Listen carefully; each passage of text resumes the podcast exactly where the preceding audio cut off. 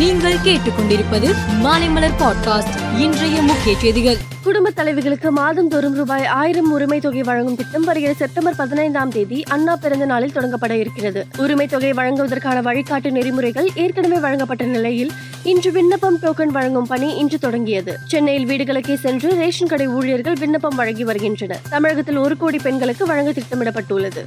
ஒன்று புள்ளி ஐந்து கோடி விண்ணப்பங்கள் வரும் என தகவல் வெளியாகியுள்ளது. ரேஷன் கார்டு உள்ள நியாய விலை கடை பகுதியில் நடைபெறும் முகாமில் பூர்த்தி செய்யப்பட்ட விண்ணப்பங்களை வழங்க வேண்டும். விண்ணப்ப பதிவு ஞாயிற்றுக்கிழமை உள்பட அனைத்து முகாம் நாட்களிலும் காலை ஒன்பது முப்பது மணி முதல் மதியம் ஒரு மணி வரையும் பிற்பகல் இரண்டு மணி முதல் மாலை ஐந்து முப்பது மணி வரையும் நடைபெறும். இலங்கை அதிபர் ரணில் விக்ரமசிங்கே இந்தியா வரும் நிலையில் நாளை பிரதமர் மோடியை சந்திக்கிறார். அப்போது இந்திய மீனவர்களின் பாரம்பரிய மீன்பிடி உரிமைகளை பாதுகாப்பது இலங்கையில் உள்ள தமிழர்களின் கோரிக்கைகளை நிறைவேற்ற ஆக்கப்பூர்வமான உறுதியான தீர்வை எட்டுவது குறித்து இலங்கை அதிபர் அதிபரிடம் பிரதமர் மோடி வலியுறுத்த வேண்டும். முதலமைச்சர் மு ஸ்டாலின் பிரதமருக்கு எழுதிய கடிதத்தில் குறிப்பிட்டுள்ளார். மணிப்பூரில் வன்முறை இன்னும் முடிவுக்கு வராத நிலையில் இரண்டு பழங்குடியின பெண்கள் ஒரு கும்பலால் நிர்வாண ஊர்வலமாக இழுத்து செல்லும் வீடியோ சமூக வலைதளங்களில் தீயாக பரவியது. இந்த செயலுக்கு அரசியல் கட்சி தலைவர்கள் கடும் கண்டனம் தெரிவிக்கப்பட்டு வரும் நிலையில் சமூக வலைதளங்கள் இதுபோன்ற வீடியோவை பகிர வேண்டாம் என மத்திய அரசு உத்தரவு பிறப்பித்துள்ளது. குஜராத் மாநிலம் அகமதாபாத்தில் உள்ள இஸ்கான் பாலத்தில் நின்றிருந்த பொதுமக்கள் மீது சொகுசு கார் மோதியதில் ஒன்பது பேர் பரிதாபமாக உயிரிழந்தனர். ஏற்கனவே நடைபெற்ற விபத்தை பார்ப்பதற்காக கூடி நின்றவர்கள் மீது சொகுசு கார் மோதியதால் இந்த சோக சம்பவம் நடைபெற்றுள்ளது. அகில இந்திய ஒதுக்கீட்டு கலந்தாய்வில் மருத்துவ இடத்தை தேர்வு செய்த பின் கல்லூரியில் சேராவிட்டால் ஓராண்டு நீட் தேர்வு எழுத தடை விதிக்கப்படும் என